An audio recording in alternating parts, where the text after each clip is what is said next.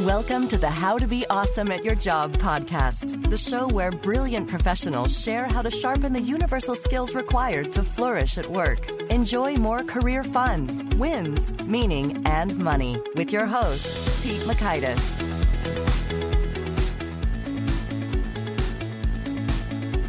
Well, hello, hello, and welcome to episode 31. And I hope you are going to be kicking off a, a lovely 4th of July weekend to American listeners it's we've got some holiday fun, and if you're not in the United States, well, I still hope it's a great Fourth of July weekend, even if it's not so meaningful as an actual date or holiday here. So, but today we are chatting with Julia Atkinson, and we, we brought in a, a, little bit of uh, fun international flavor here. So, we're going to talk about what it's like working in the United States versus in different countries. And I made this one kind of a, a lighter, funner, shorter one, and we couldn't help it. We also got into the Myers Briggs a little bit. We're both ENFJs.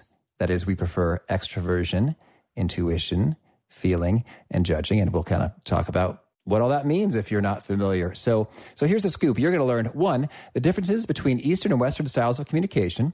Two, a quick rundown of the four different Myers Briggs preferences from ENFJ to ISTP.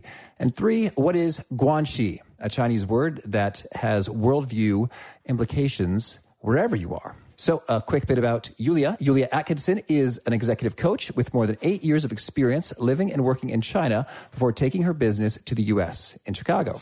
She's got 10 years of leading teams in multinationals in IT and telecommunications, giving her a firsthand corporate know how.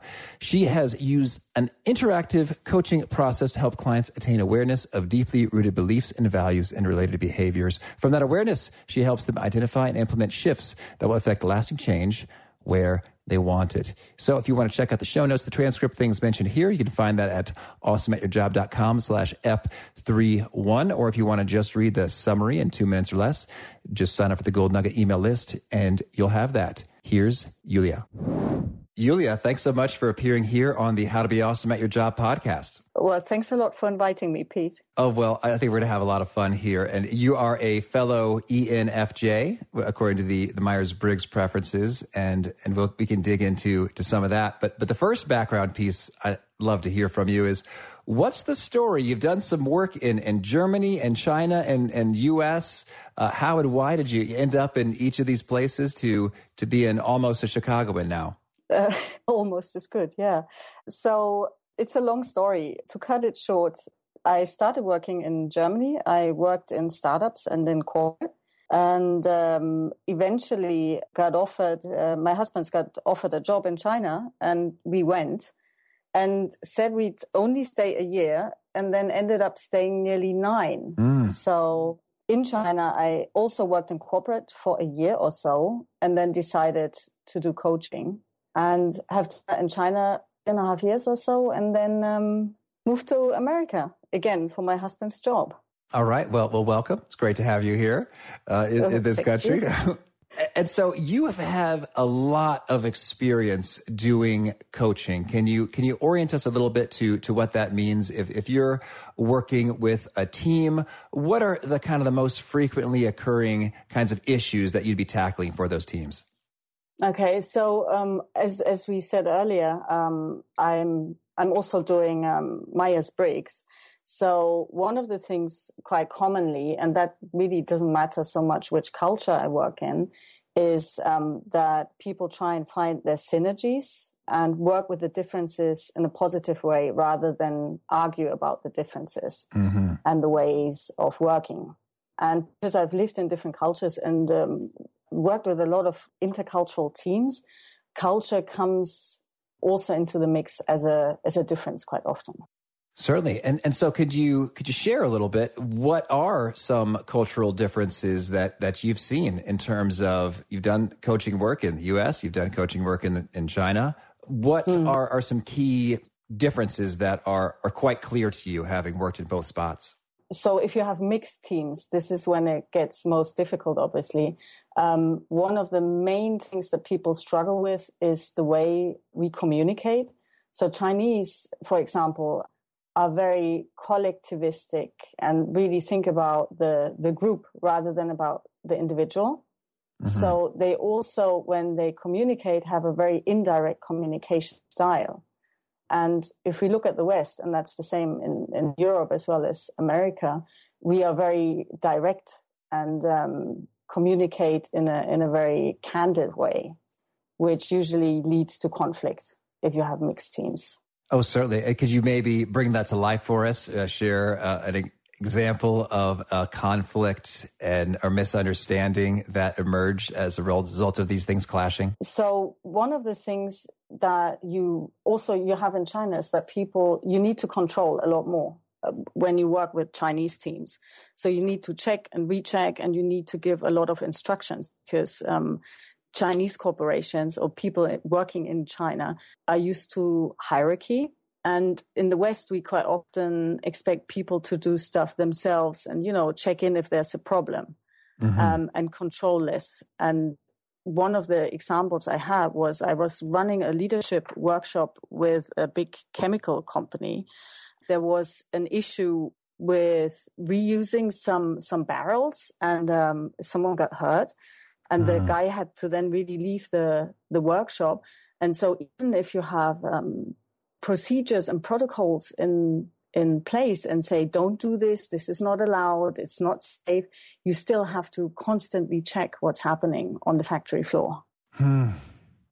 Well, I'm just thinking, and this is maybe my US-ness talking here, but I'm just thinking, oh man, that sounds exhausting and like a lot of effort and work to, to yeah. have to do the, the follow-up uh, repeatedly. And so is your stance here that there no way is a superior or they're superior under particular circumstances? Or how should we think about that navigating the, hey, you should do it my way versus, well, that's just the way way you operate and so i need to accommodate to you versus you know negotiating compromising somewhere in the middle. How do you navigate some of that? I really think you can't say one way is better than the other. It just is what it is. I think it's really important though when you work in china or with china to adapt yourself because you will ultimately you will fail if you don't so you, you, you can't really say well you have to all go my way or the highway going into that market because that's just not going to work. So I think you need to learn the language, you need to understand the culture, and um, just adapt yourself if you want to work with them. Okay, understood. And so, so that's kind of the cultural adaptation piece. I'm curious mm. to hear what have you seen that's the universal? It's like, you know, human nature, people when they're in teams, whether it's Germany or the US or China, some issues you see within those teams again and again, regardless of their location? I really think that people work with people. So one of the big concepts they they always uh, have in all sorts of books on China is this guanxi, you know, the the bank account of uh, how how good you are in someone's books and mm-hmm. how well connected you are, and then calling on favors. I really do think this is exactly the same in the West. We just don't have a name for it or different name for it. Okay, can you say the word again and spell it? uh, spell it, then I would have to use Chinese okay. which will be difficult. But um, so in Pinyin, it would be Guanxi, G U A N X I. Okay, Guanxi. Really how well connected, yeah, how well are you connected and how can you call in favors and give favors as well. So that, that's a, sort of a measure of your power, influence, stature. Right. And but I think honestly in the West, no matter whether you work in corporate or elsewhere, it's exactly the same. We just don't name it. If you mm. know someone, you probably get somewhere faster. Oh, certainly. I do. And so would that also include like the, the school you went to and like, oh, you, a McKinsey and Company, Harvard Business School, you know, like yeah. those kinds of credentials that stack up? Absolutely. And who you met in these schools and are buddies with for a long time. Absolutely. Mm-hmm. Okay, so so that's a that's a concept at work, and and people just get more done when they have you know more connections with more, mm. uh, I guess, power or an influence mm. or capability. So when you're when you're coach, does that show up in your coaching work in terms of conflict or, or difficulty in a team? or it just it just sort of is? It does show up but not not necessarily in conflict. It's just there. And westerners quite often if they are over there realize that they are not as well connected and that it takes so much time to you know go to dinners and banquets and meet people and not talk business at first. So quite often we get impatient with that because it's so important to build the relationship mm-hmm. first Okay, so there's some interesting concepts at work, and so can you also share, like, when when teams aren't working so well, what are the issues that you're helping them work through, and, and how do you get there? Quite often, is it's um, leadership teams, and they have really not even joined business goals. So already they struggle to formulate a joint goal, and usually you have different personalities at play as you know yourself, uh, if you're an extrovert, you talk a lot. So mm-hmm. the introverts don't get to see their bit, usually don't get asked enough, don't get listened to. If we talk Myers Briggs, you have the other dimensions of having some people that are very detail oriented and have a lot of data and facts, and then the other big thinkers, big picture people who clash on that level. And if you throw culture in the mix, it gets really interesting because if you take a whatever Finnish extrovert, it's probably like an American introvert. Hmm.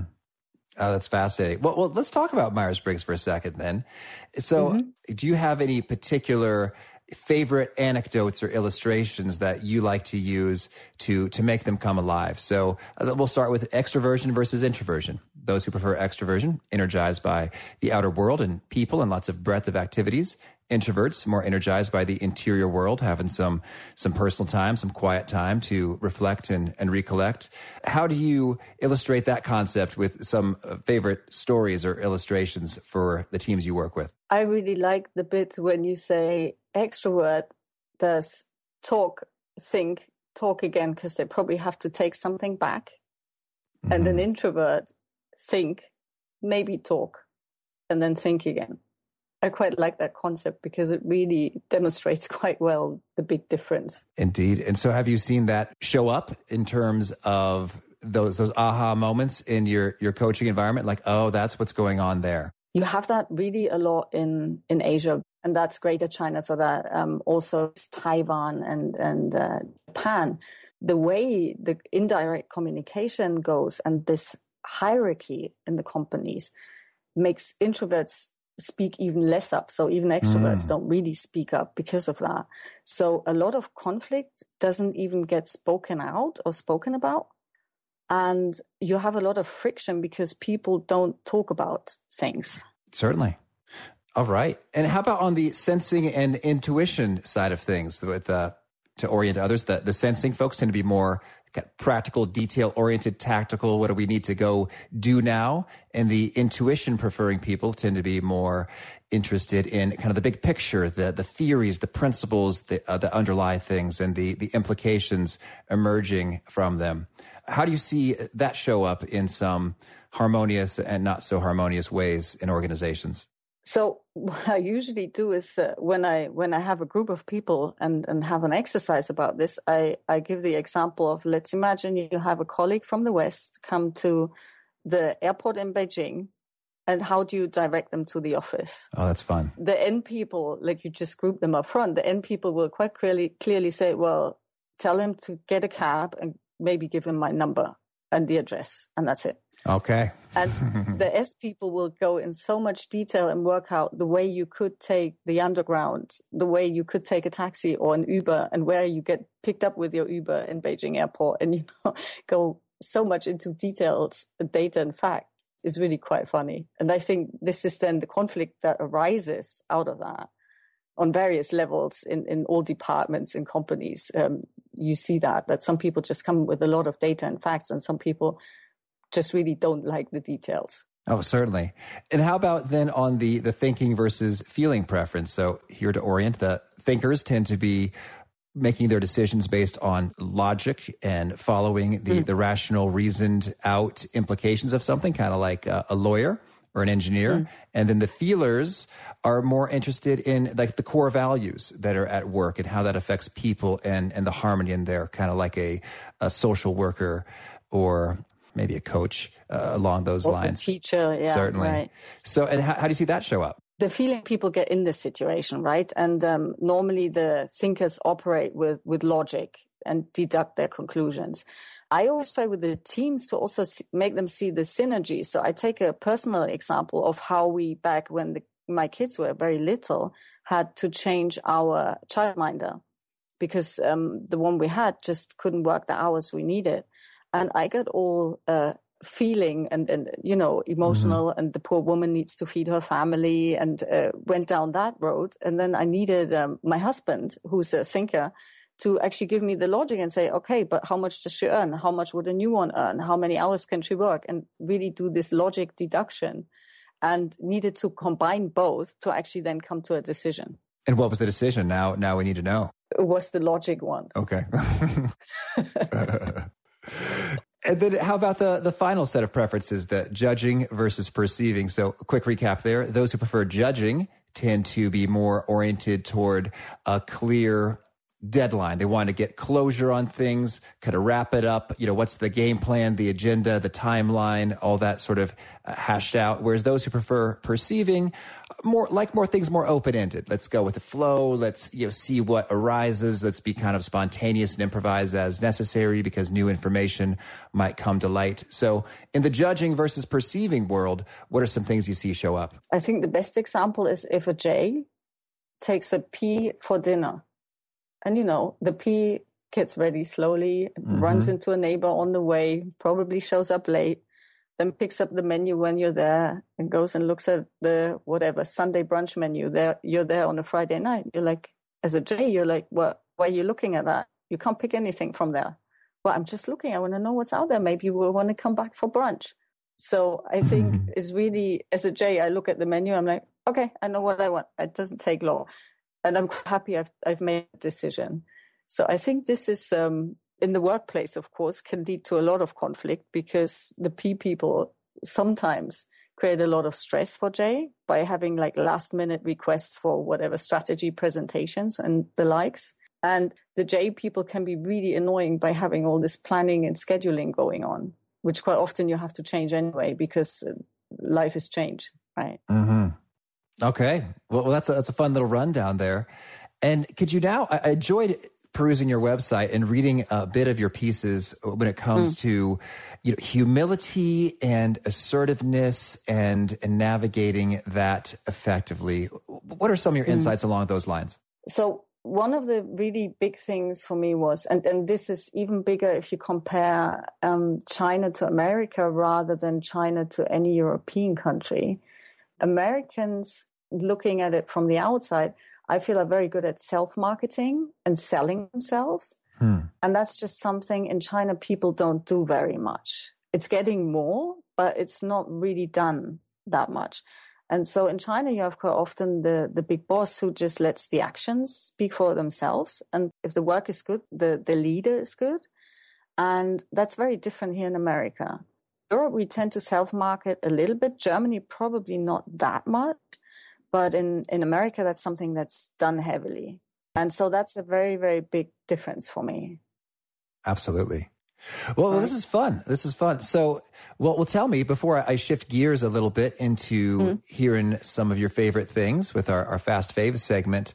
Tell me, is there anything else that, that you really want to make sure that you share because it's, it's super useful for folks seeking to become more awesome at their jobs? So I think if you work with a different culture, just come with an open mind whatever the other culture is. And also take it with a grain of salt and a bit of humor, because sometimes I think we just make make it too big and it's just not that important. The differences are not that big. Certainly. It's people working with people. Mm, that's lovely. Okay, well, well, now uh, I'd love to hear a little bit. Can you share with us, maybe first, uh, a favorite quote, something that you find inspiring? I want to take Bruce Lee. Be water, my friend.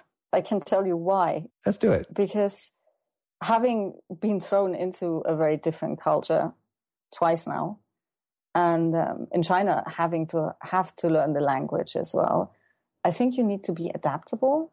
And water is you need to be flexible. And you know, water if it flows in the river and across the stones long enough, it will shape the stone. So I think persistence is also in there somewhere. Oh, lovely. So I like this. I love the quote. And how about a favorite study or piece of research you find yourself referring to often? I want to go back to the beginning. It's um, this positive outlook, and that's also working with different cultures. If you if you have a positive outlook and view of life, I think you do much better. And I read a very very good book, um, which is called Biology of Belief. Mm. And that one is by Bruce Lipton. What I like about it is that he um, says a cell will thrive and grow in a positive environment, but it will wither and die in a negative environment. And I think you can take that on a big scale. It's exactly the same for people. Oh, that's cool. And and so you mm. mentioned one book. Uh, is there another book you would put out there as among your favorites? I, I can give you like ten thousand. Oh. But uh, so one of my really favorite books is The Diamond Cutter. I have to say, I love that book. And another one, I, I can't quite decide. I like both a lot. Is called Sleeping, Dreaming, Dying. Whoa. Where neuroscientists and psychologists speak to the Dalai Lama and his team and compare the science, the found science, newly found science with Buddhism. And it's just very, very good read. Oh, that does sound fascinating. Mm. How about a favorite website or online resource? I really do like LinkedIn. Mm-hmm. I think if you have. Um, That's where we found each other. Right. If you, you made a comment, and I said, "Oh, interesting." Yeah, I, sh- I shared something I really liked that you a, a, very good podcast you did. Oh, shucks. and I really think um, you find, you find very um, if you connect it to to the real people you meet and also keep your connections you know open enough to meet new people you can find really really good stuff on there so i do like linkedin another one i do like for for short ideas i just found that it's called the idea pod I really like that because they they make it short, so you can publish blogs, but you have to keep it short and sweet. I like that one as well. Oh, great!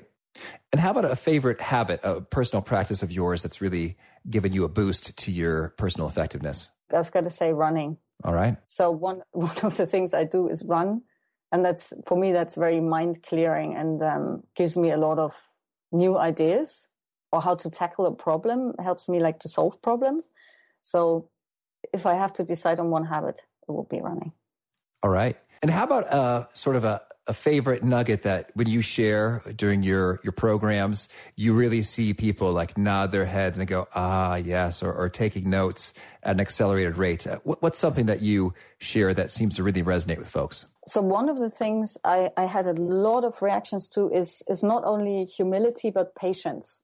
So one right. of the things that seems to move people a lot is is patience something that you can learn? Or is it something that's kind of innate? And i find this subject very interesting above all working and coaching people working with people and coaching people. Okay. And and how about the ideal way to find you? If folks want to learn more or get in touch with you where would you point them i'd point them at my website or linkedin. It's www.atkinson-coaching.com all right. And how about a favorite challenge or parting words, call to action for those seeking to be more awesome at their jobs? Now I have to give you another quote from The Empire Strikes Back. Oh, you oh, probably yes. know that. do or do not. There is no try. Okay. Well, Julia, thanks so much for being here on the How to Be Awesome at Your Job podcast. This was a lot of fun, and I wish you all the best in your, your coaching and, and working with folks and, and all that you do. Thanks a lot, Peter. It was great to talk to you. Thanks for having me. All right. Hopefully, you've got a broader worldview and perspective and adaptability flowing now. And if you want to check out a review of some of this stuff, that's at awesomeatyourjob.com slash ep31. And hope you have a great weekend. Thanks for joining us for today's episode. To get the most out of this conversation, visit awesomeatyourjob.com to find today's show notes, transcript, and infographic summary cheat sheet. For more entertaining professional skill sharpening, be sure to subscribe to catch the next episode of How to Be Awesome at Your Job.